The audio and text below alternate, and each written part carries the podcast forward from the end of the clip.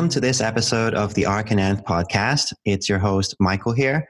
This is a podcast featuring archaeologists and anthropologists who study humans, both living today and in the past. I'm very happy to introduce Dr. Diana Moreiras.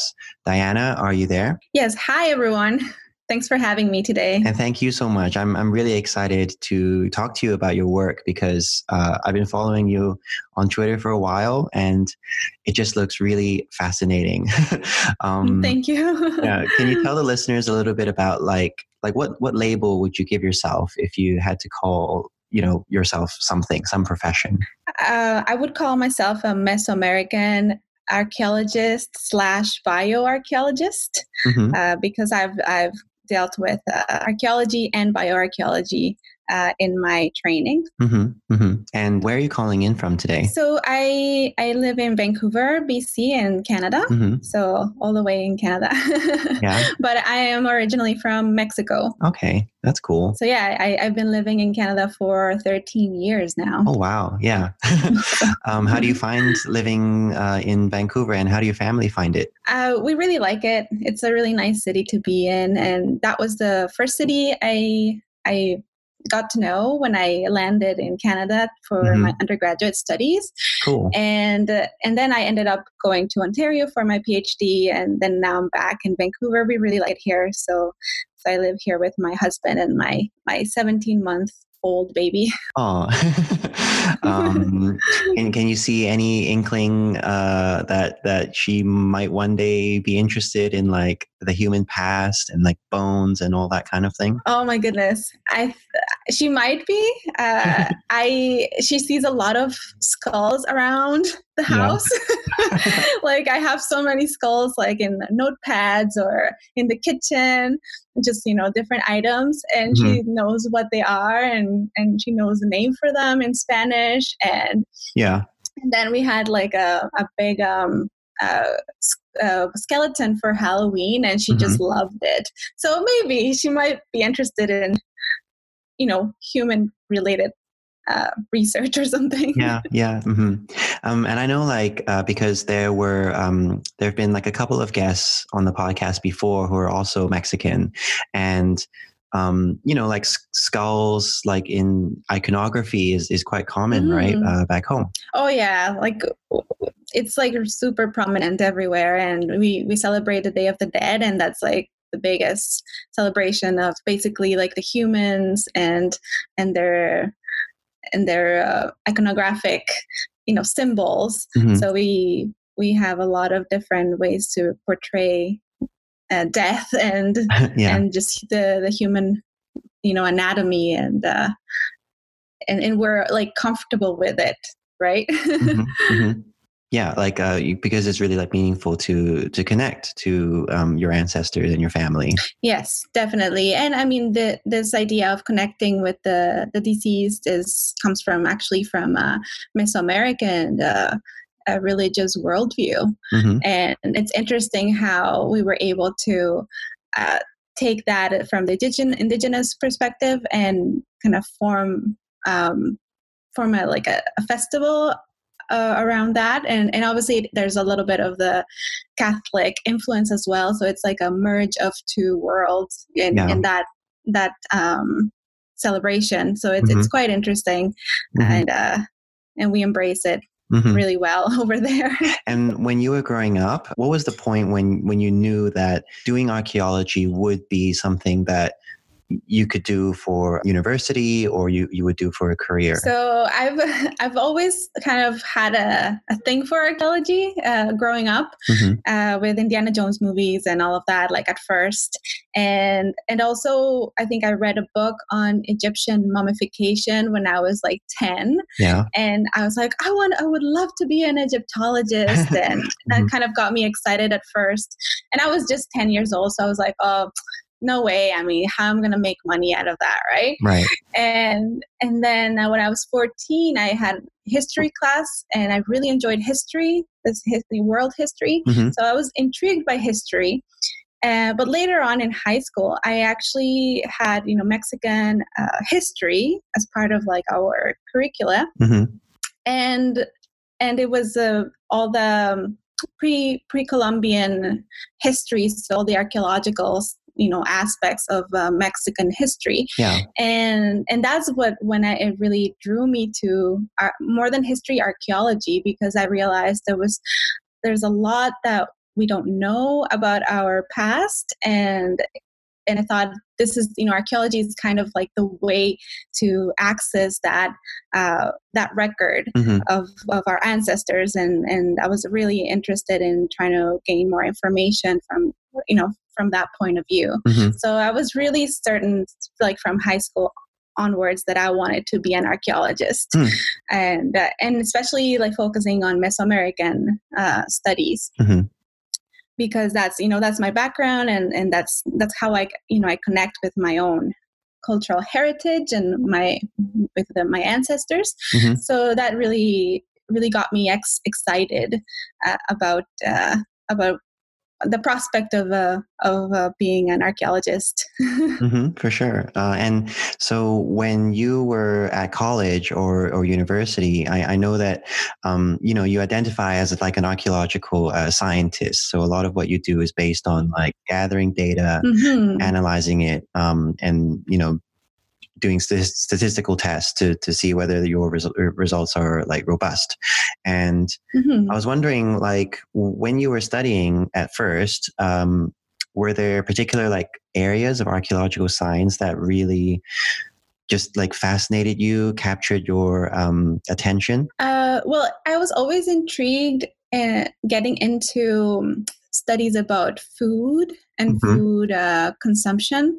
So ceramic residue analysis so like taking like a residue from ceramics and analyzing them to find you know the chemical composition of of that what was held in the in the ceramics so for example like maize or cacao uh, or chocolate right mm-hmm. um, i was interested in that and and also i started um, getting myself involved in in finding uh, other ways of uh, understanding and finding more information about diets. So looking at stable isotopes was one of the uh, as a method was one one of the a really neat way to to study human diets in mm-hmm. in Mesoamerica, mm-hmm. and and so that's that's where I started focusing on for my master's uh, degree.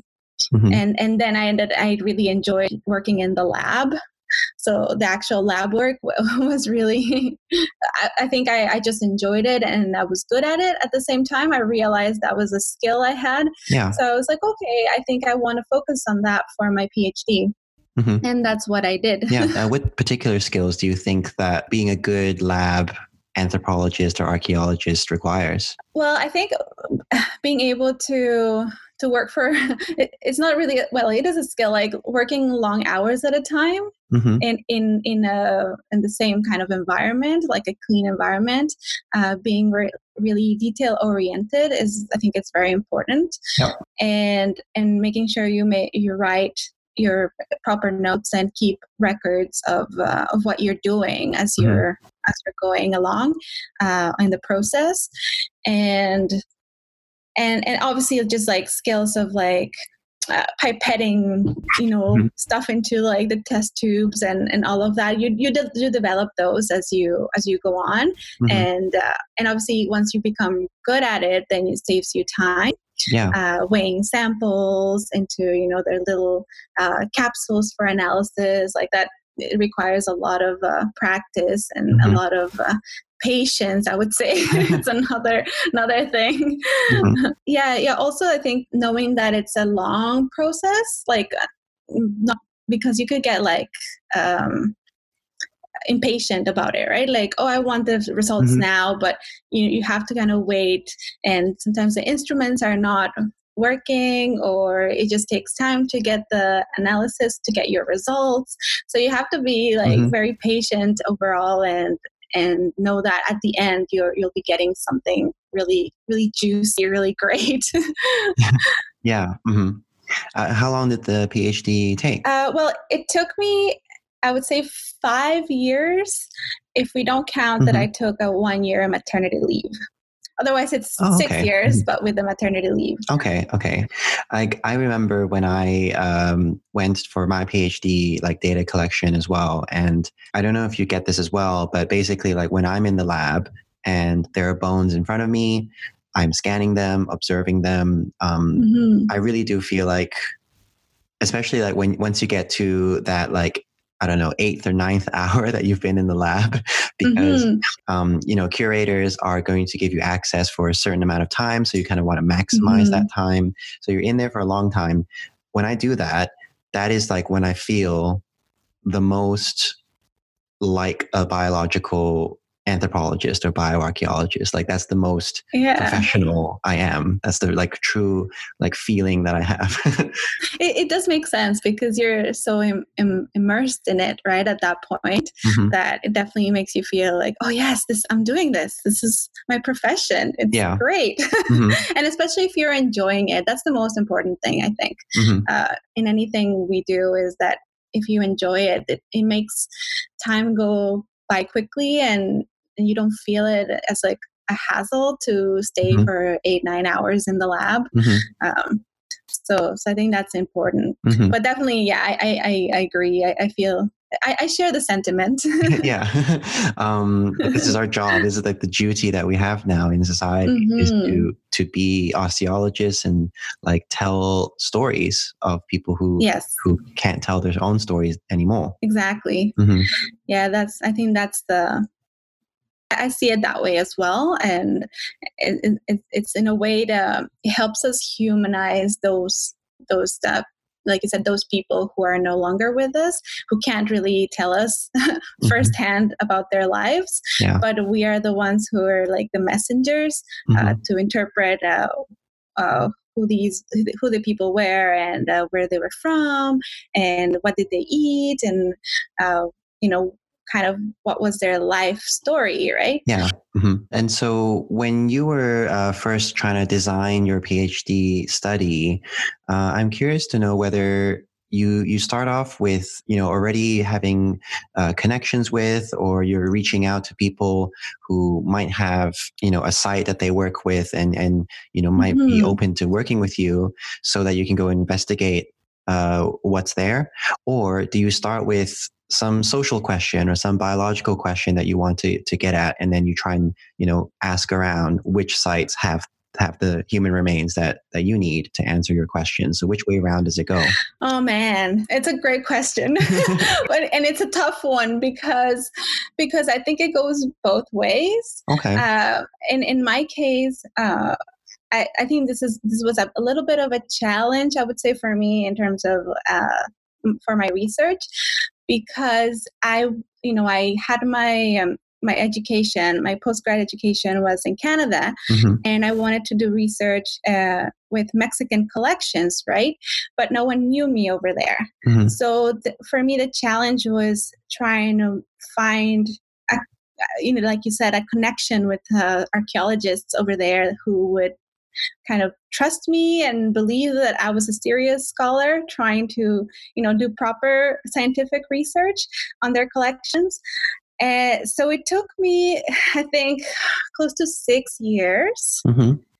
uh, to to finally get uh, a door open for me mm-hmm. to get access to collections. So, so that being said, I still had already a, a, proposal or an idea of what I wanted to do. So I also had the questions, the the research questions, uh, which were mostly uh, revolving uh, the uh, paleodietary analysis of uh, Aztec uh, humans, like so basically people who lived during the Aztec period in central Mexico. I wanted to learn more about their diet. So that was my overall research question. Uh, and and so I created you know a proposal and and that way I could share it with potential you know uh, with people who would give me access right to, mm-hmm. to, to their collections the potential collections but i, I didn't have a, a very specific proposal at that point because i had no idea about the collections right yeah. so they mm-hmm. were it was really broad it was mm-hmm. a really broad proposal and and it was actually uh, I, I, ended up contacting uh, Dr. Eduardo Matos Moctezuma, who is the who was the director of the Templo Mayor project. Uh, and he was still involved, you know, or he's still involved in, in, in all the research uh, around the Templo Mayor um, uh, research in, in central so in mexico city in the in the um, downtown there's like the, the, core aztec temple that's mm-hmm. where they do their research mm-hmm. and and i sent him this proposal and i was like hopefully you know there's a way i could access you know some of the human collections from the templo mayor and maybe other sites mm-hmm. around uh, in the you know in central mexico in the basin of mexico yeah. And he's the one who responded. So so he was i'm really thankful for for that because he's the one who put me in touch with uh, their colleague uh, Ximena Chavez, who's a bioarchaeologist as mm-hmm. well, and she knew all you know all the details of all the collections they had there, and she provided all that information for for me to create a proper proposal. Mm-hmm. So that's why this took years. it took long. It took mm-hmm. a long time. So so you know I started trying to to get in touch with uh, archaeologists mm-hmm. since I graduated of undergrad. Uh, originally, I was planning to do that for my master's research, but it just it took so much time. I had to choose a different project for my master's. Yeah. Uh, so finally, it was like 2012, 2013 when when things started to come together for me, mm-hmm. and and I was able to to meet with the director of the Templo Mayor Museum and the curators and concert uh, the restorators there, like basically the ones who were in charge of the collections, mm-hmm. meeting with with uh, with a group of, of them in 2013, and that's when they were like, okay, so the, the, proposal looks looks great and and you can start with like two two of our collections um, and that's kind of how i got started mm-hmm. and later on you know i was able to access more more offerings from from that site from the templo mayor yeah. and and then i was able to complete my you know my uh, collections for study which made it a more holistic uh, project mm-hmm. and, and and obviously like at that level of like a phd project right like you have enough samples and and you have enough uh, to do for your phd basically mm-hmm. and i think like uh, i went through the same thing as well where you know you uh, I don't know. You're all. I, in my case, when I was in um, doing my PhD, I remember I was, uh, you know, it, it's all new, and you also perhaps like teaching for the first time, and you have like other responsibilities that come with becoming, you know, that level of like graduate student. And mm-hmm. in, in the UK, you do it for three years. Like it said, three years. Mm-hmm. Most people take four. Yeah. But like once I get to, once I got to that around that third year, that summer, I realized like, oh, I don't have any data. I haven't like gone out yet to the to get my data, and you know, theoretically, I'm supposed to finish in that third year.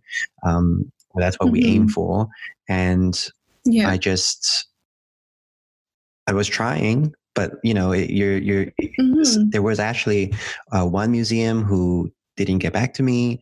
Um, there was one museum mm-hmm. who got mm-hmm. back, but like with a negative response. Um, there was another collection a university that that said yes.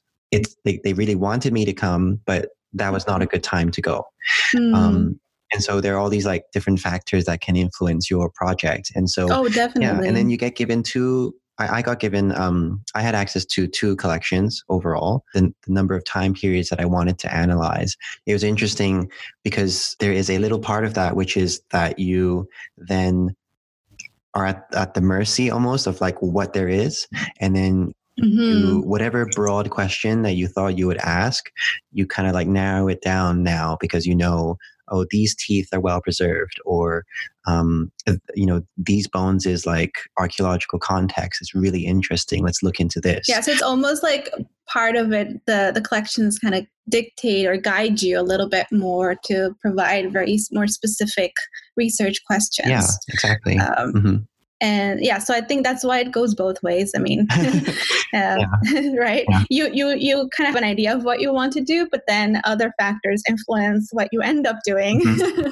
so like uh, for my phd like i was mainly trying to reconstruct um, like diet and health and activity Mm-hmm. Um, what what kinds of questions were you looking at?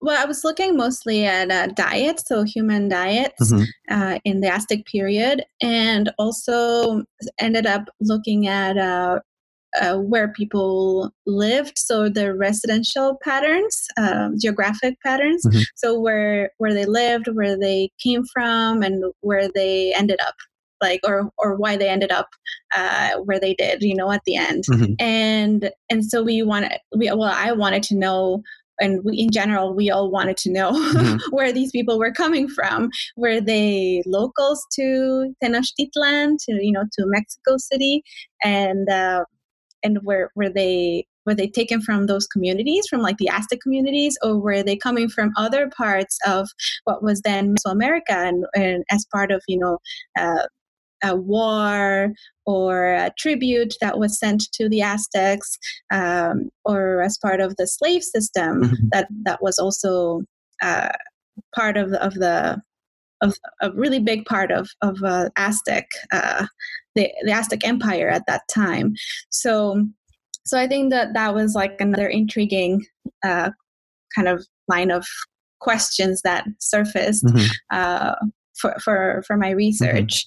Mm-hmm. When it comes to this like uh, Aztec uh, sacrifice, like before we um, you know talk about diet or talk about like um, uh, where people came from or where they lived i'm so curious to know like were they when they were discovered is there anything interesting we can say about like the way that they were uh, found like their burial context Oh, definitely. It, it, these are very in, very interesting collections on their own, like without even like mm-hmm. doing any kind of analysis.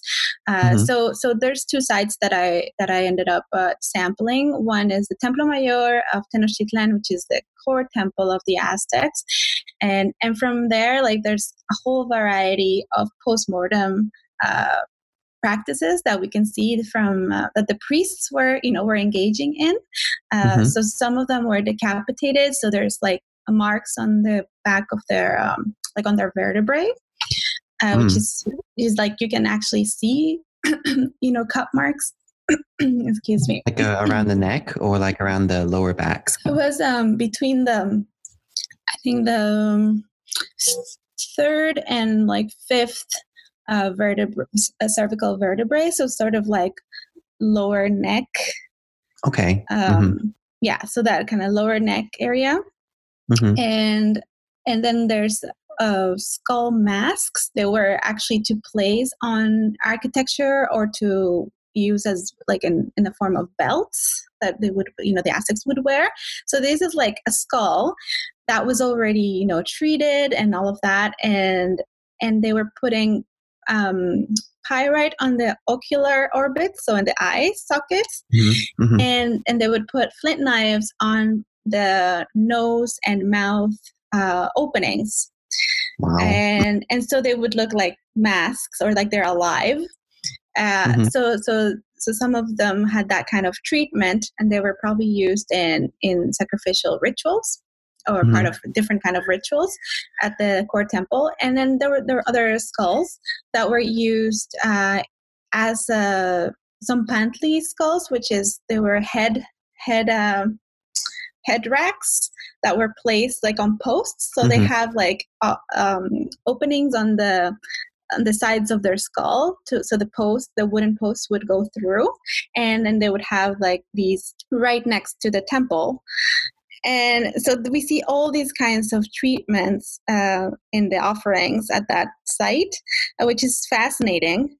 And it also shows like the um, how well the priests knew uh, or were skilled to do these kinds of treatments and very skilled uh, individuals and, and how they also they treated the the skulls and the just the human you could say the mm-hmm. human skeletons as they wished. So basically, there's one instance in one of the samples that I took from an, uh, a skull that is composed of a skull of a child, but the mandible of a woman.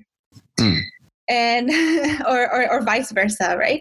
And and uh, my colleague uh, Ximena Chavez, she thinks that it's because they lost the mandible somewhere along the way. So they found an, an they found another mandible that was you know wow. uh, similar in shape or you know in terms of like the the features they needed, uh, not too mm-hmm. like uh, robust. Like so, it was like thin enough, so it's like a skull of like the the child or you know on the woman, so like it's not it's not off mm-hmm. and looks decent for that particular uh, offering. And, and so it also shows that I think the priest had access to a whole bunch of skeletons, uh, which is also mm-hmm. really interesting because we wouldn't know that uh, otherwise unless we did like the actual archaeological and bioarchaeological uh, research mm-hmm. at, at, that site. And and then from the other side is a, a, temple in Tlatelolco, which is the sister city of Tenochtitlan. So it's also in the basin of Mexico. Mm-hmm. And and at that temple, it's uh, it, it, we find um, found a whole bunch of humans uh, who were buried either in ceramic urns or just directly on the ground. And and they had different kinds of you know other objects in terms of offerings with along with them. And and mm-hmm. there uh, you know there's uh, infants children and adults. In in this particular uh, temple context they were offered in honor of the god of wind uh, Ehecatl Quetzalcoatl and and so it, it's, it's it looks like it was a one time ceremony and one time offering uh, during a period of extreme drought in the basin of Mexico. That's also like very interesting because it shows all these different kinds of individuals where were placed in one particular spot. So, be it you know a child or an infant who is like one year old, mm-hmm. uh, and then adults who were like thirty you know between 20 to 30 years old mm-hmm. uh, so that's also like interesting uh, an interesting site uh, but in that particular site there's not as i don't think that as evident um, archaeological marks like cut marks that show how they were sacrificed um, uh, so so there's obviously some of them have a little bit of information but not as uh, explicit as some of the Templo Mayor cases. Mm-hmm. Uh, but yeah so these two sites are like the main ones that i, I focused on mm-hmm. and and so yeah we see all these different kinds of uh, of individuals that were chosen for for sacrifice mm-hmm.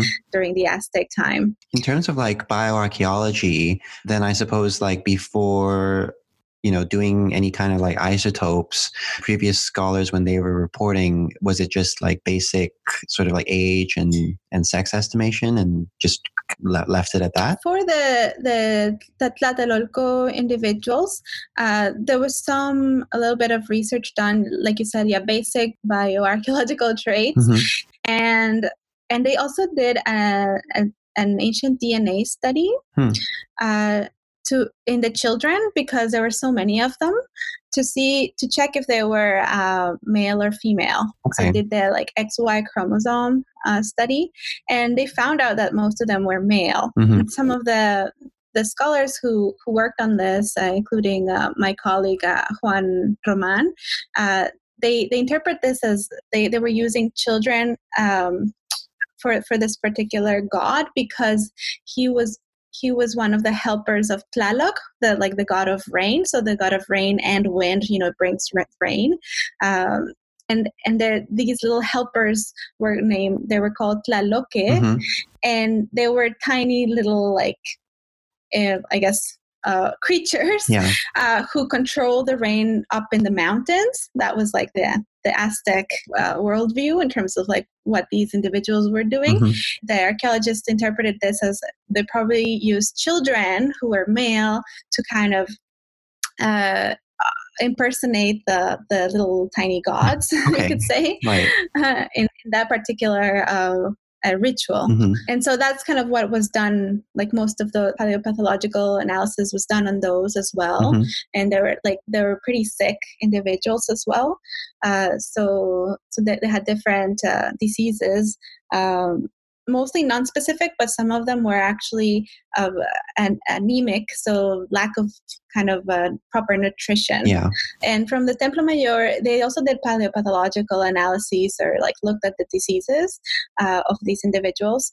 Uh, and my colleague Ximena Chavez, she she looked at the entire kind of bioarchaeological profile. So, like again, post-mortem treatment, mm-hmm. how they were treated after death, how they were sacrificed, how healthy were they, which made it uh, like it, it was neat for me to be able to understand all of that information, like prior biological information. Especially because like that malnutrition, um, you know, signs of malnutrition already like elsewhere in the skeleton were quite apparent and so like mm-hmm. yeah it you know it warranted like looking at the diet uh, closer yes definitely and i definitely found in, in terms of some of the isotopic findings that mm-hmm. uh, some of these individuals were quite vegetarian so so it's it's it's possible that they didn't have uh, they were not consuming enough protein in their diet and and that is interesting because it kind of shows that maybe they were not having access to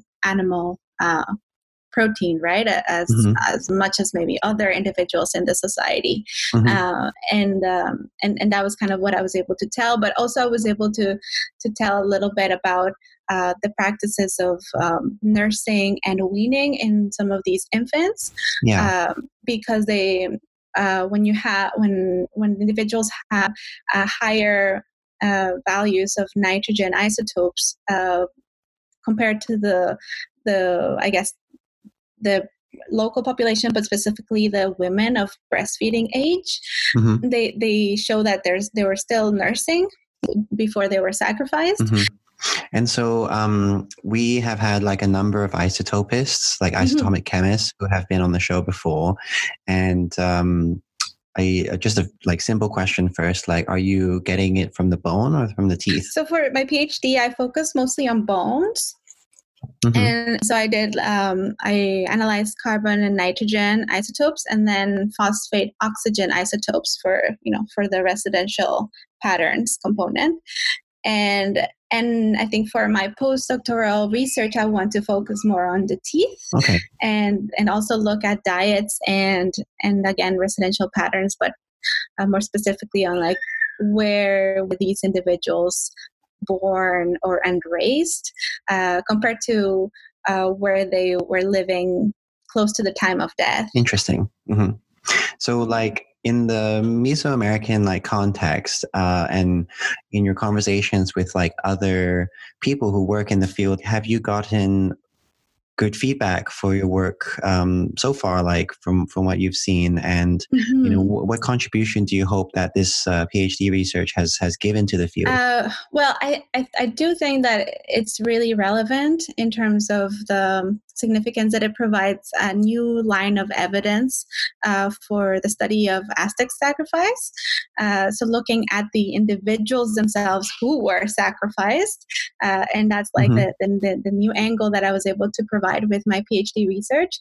And and uh, again it helps to humanize them and we don't just talk about you know human about human sacrifice from from the top top uh, down uh, concept so like from the aztec empire and the priests and the emperor like what were they doing but more mm-hmm. from the ground up like what were these mm-hmm. individuals mm-hmm. uh, like going through and experiencing yeah.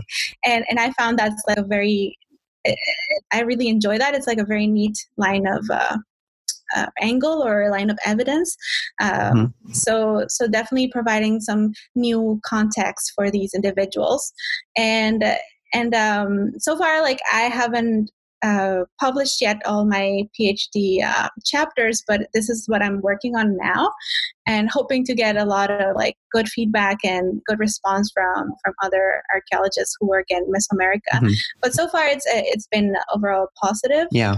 Uh, from uh, those who, who who know me and, and know my research, um, and uh, they they think it's it's providing like again new information that was not available before mm-hmm. we know we have a lot of ethnohistorical information and from you know the spaniards who wrote about the aztecs and from the aztecs themselves who wrote and uh, created codices or pictographs of of their their society like mm-hmm. aspects of their society uh, but while they talk about you know the, the sacrificial victims it's not like we know exactly what the sacrificial victims were going through or, or where they were from uh, specifically. Yeah. Mm-hmm. Uh, and speaking of like, you know, humanizing it, um, you know, I I first came across you on Twitter because mm-hmm. um, you had, uh, you know, obviously it had gone through these skeletons and you had created osteobiographies about their lives based mm-hmm. on isotopic data, where they came from, what they were eating, what they were experiencing.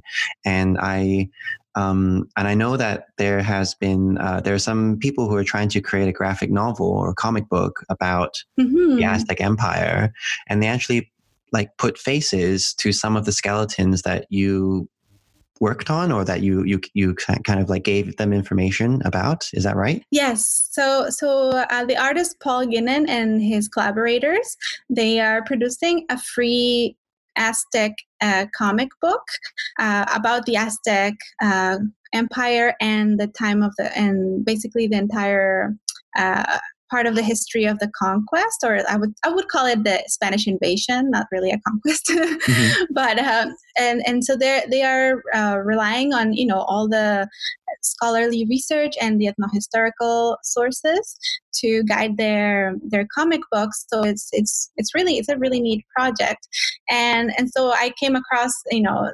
Uh, uh, Paul Guinan and, and basically the, the comic book, which I thought was really, really neat through Twitter. And, and then I realized because I was creating these osteobiographical narratives of yeah. uh, it was only a few individuals that I that I worked on uh, for this particular kind of aspect of my research. Uh, I was like, oh, maybe it'd be neat to have, you know, have them when they lived, like more of like uh, bring them back to life. That was mm-hmm. kind of like my expression. Mm-hmm. Uh, and so I contacted Paul, and and he was great to work with. And yes, I sent him um, kind of like a very brief description of of the the four individuals and also a, an image or or photograph of their context so like the how the, the human remains part and, and the archaeological context mm-hmm. so how they were buried and what offerings or like objects they were like offered with and and so he was able to recreate um, these ca- kind of characters, but but you know individuals who who I had brought back to life through the narrative. And it was a really neat kind of pilot project, but it got me thinking that it's something I would like to dig deeper into mm-hmm. and and perhaps like be able to do a bit more of that in the future. Um, and and just having the illustrations made it look like complete, you know. Uh, and and just gave them life and so so definitely like a really neat thing I was able to do for my PhD, and uh, it was encouraged by my my co-supervisor at the mm-hmm. time, uh, Jean-François Millaire. He he's the one who kind of brought the idea originally, and I was like, oh, okay, that sounds interesting. I could try maybe to you know to to do some narratives, and and it ended up turning into a really really nice component in my PhD thesis. Uh, so hopefully I can expand on that, and it, it could be cool for uh, for in the classrooms, you know, like to to be able to talk about this particular topic and mm-hmm. and get students to read about these individuals or something. So so definitely I got some good feedback about that. Yeah. Uh, where where do you think that your work is going to go uh, in 2020? Well, I'm hoping to start a postdoc uh, in 2020. Mm-hmm. Uh, just waiting on funding for it mm-hmm. Uh, at, at UBC. I'm hoping to work with Dr. Camila Speller. Focuses on actual, actually like paleoproteomics or you know the study of proteins and um, human remains so particularly dental calculus mm-hmm. and so i'm hoping to to start learning a new method cool. and uh, and be able to to learn more about these same individuals but uh, through different kind of methodology and including uh, stable isotopes as well. Hmm. And I'm also delving into strontium isotopes and maybe lead isotopes. I don't know. Like I'm still open to to be able to learn about other other methods and and um, and I'm currently like already working on a small a small like pilot well not pilot but it's just a small project uh, already on strontium isotopes with a few of the samples mm-hmm. and and i'm hoping like a more a, a lot more of like these results will will come will be coming together next year so and and also hoping to get a few of my chapters published so so yeah so stay tuned for that where can people uh, follow your work uh, and you know see what comes next? Uh, well, I I'm very active on Twitter, so, so you can tweet at uh, or find me at uh, D I M O R E I, mm-hmm. D. And um, and I, I have Instagram, but I haven't really used it. I'm just starting to kind of okay. get into mm-hmm. it. like, so it seems to be like the new social, newer social media platform. So hoping to get started on there too. And it's the same, the same um, uh, my same name mm-hmm. and um, and i also like coordinate or I'm like a social media person for two other societies. So mm-hmm. one is CLAAS, which is the Canadian Latin American Archaeology Society, and and so I put we post a lot about you know Mesoamerican research there, all related to field schools, programs, uh, research findings, anything cool related to Mesoamerica, and uh, just in general Latin America, South America, and on Facebook as well. So it's uh, C L A A S underscore C A and and I'm also like an editor of uh, Women in Isotope Science. Mm-hmm. So that was an idea that came about from uh, two of my other colleagues uh, while we were doing our PhDs. Mm-hmm. We were like, well, no one really talks about like we haven't really seen like a lot of women isotopists like come together and yeah. like highlight you know and showcase their research. So we created like a community on on facebook and and then i created a twitter account as well. So we just basically you know tweet stuff that is re- relevant to you know research that um, other women in isotope science are doing. The link to that is like women isotope sci on Twitter, but also you can find us on Facebook, just like Women Isotope Science. Hoping to that ad community can evolve into something bigger. Uh, just haven't had the chance with the having a baby and all to kind of get it going uh, more frequently. But but yeah, I think um, just being uh, present so, on social media, it's a, it, it, has been really great in my mm-hmm. experience. Mm-hmm. Can you think of a, a, good hashtag for this episode? Uh, hashtag Aztec sacrifice. I don't know. mm. You could think of other better ones. I don't. Uh, Mesoamerican isotopes. okay, yeah, Meso Mesoamerican isotope sounds good to me. Mm-hmm. Yeah, I don't want to make light of uh, sacrifice. That's all. Oh yeah, yeah, no, it's and also it's yeah, it's definitely a, like a topic where you have to be careful about how you talk about it. Mm-hmm. Yeah, definitely, and I've learned that uh, throughout my time working on it.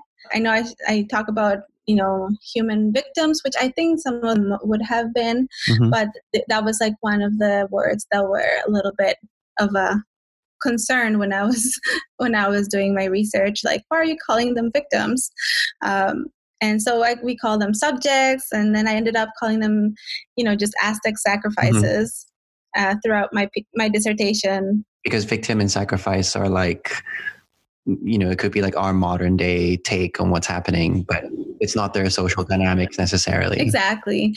And, and also we're not sure if they were victims so were they willingly mm-hmm. involved in it? Uh, and and i mean most certainly probably the infants and children were victims just because they they didn't have much of a choice like the parents yeah. were the ones who were uh, providing uh, them for sacrifice uh, but but definitely trying to make sure that the it's not looked in a negative mm-hmm. way right um, and so what do you like to do when you are not uh, in the lab or not writing up papers like what do you like to do to you know get outside of work uh, i like dancing so that's like my other passion in life has been dancing since I was like two, cool. or or since I was born, basically. Uh, so yeah, so I like dancing. I've been uh, I like choreographing and uh, coming up with like yeah different choreographies and being creative that way, um, just for fun. And uh, yeah, I'm not super active at the moment, but I definitely you know go to Zumba mm-hmm. classes mm-hmm. or whatever like dancing classes. Like I I can I, I have the chance to to go mm-hmm. to, um, and uh, yeah, so so that's another passion of mine. Hoping to also get more involved in in dancing in the mm-hmm. future, mm-hmm. like in the next few mm-hmm. years. Yeah, that's that's that's the best. I was wondering, uh, like mm-hmm. uh, becoming uh, a mom, you know, relatively like recently as well, has like motherhood changed anything about like the way that you you know think about archaeology or think about lives in the past? Oh my god definitely. Yeah like when you don't have kids you don't really know what you're you know how kids are and how they behave and how they they end up uh, since they're babies they start uh, showing the personality. Mm-hmm. and and how how early on they understand the world like everything that's going on around them so for me that was i think the biggest uh, one of the biggest uh, changes because i was studying you know infants and children in the past but not really knowing as much about how infants and children mm-hmm. develop mm-hmm. and and how they behave and and how they have personalities and and really i was i realized that even though there were children who were taken by their parents for sacrifice. I'm sure the kids knew what was going on. And and they must have in some way like reacted. And i mean some of them definitely there's eh, there's accounts that they cried a mm-hmm. lot and so they knew what was going on. And and that definitely like eye, eye opening for me. Yeah. because when you think like oh a one year old like yeah, he probably didn't even know what was going on. Right. Like I know my one year old would have known mm-hmm. what you know what was going on if she had been born at that time. So so that was one of the big ones. And then the other one is just the the process of nursing. When you're nursing your child and understanding how how that process works mm-hmm. and and how people like women used to do it in the past without you know access to formula or other type of supplementation when things don't go well like i, I struggled uh, myself nursing at, uh, in the first uh, first months mm-hmm. Uh, with my with my baby and and i was like oh thank god like i live in the 21st century right, right.